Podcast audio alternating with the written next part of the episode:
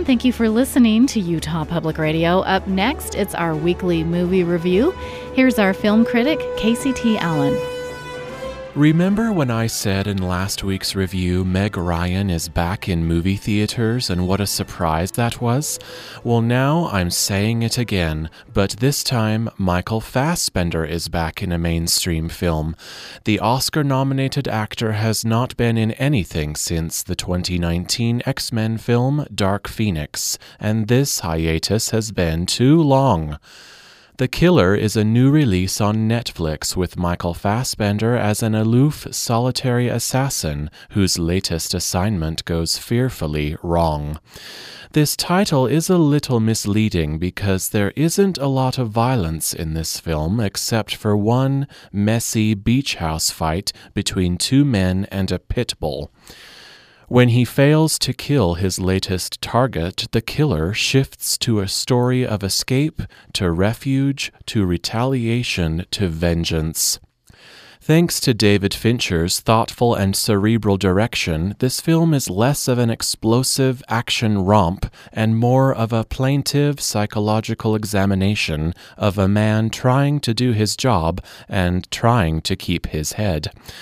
Michael Fassbender is always enthralling to watch in this because he moves with such a committed and believable gracefulness.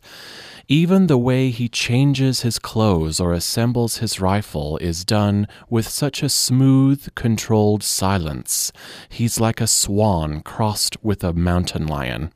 Nothing he does looks awkward or trepidatious.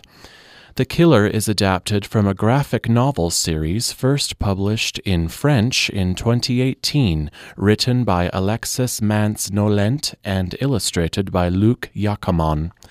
So, being from a dark, serious book, David Fincher relishes in creating dimly lit rooms and gloomy urban settings, which he does beautifully well in all his films.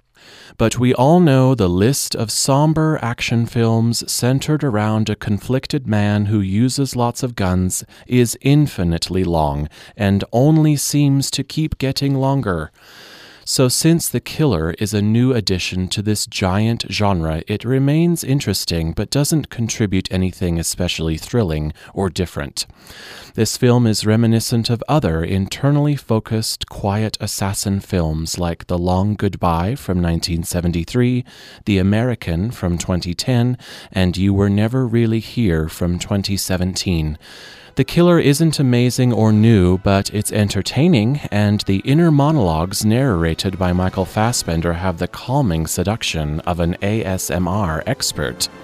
Love you, Michael. For Flix at 48, I'm Casey T. Allen.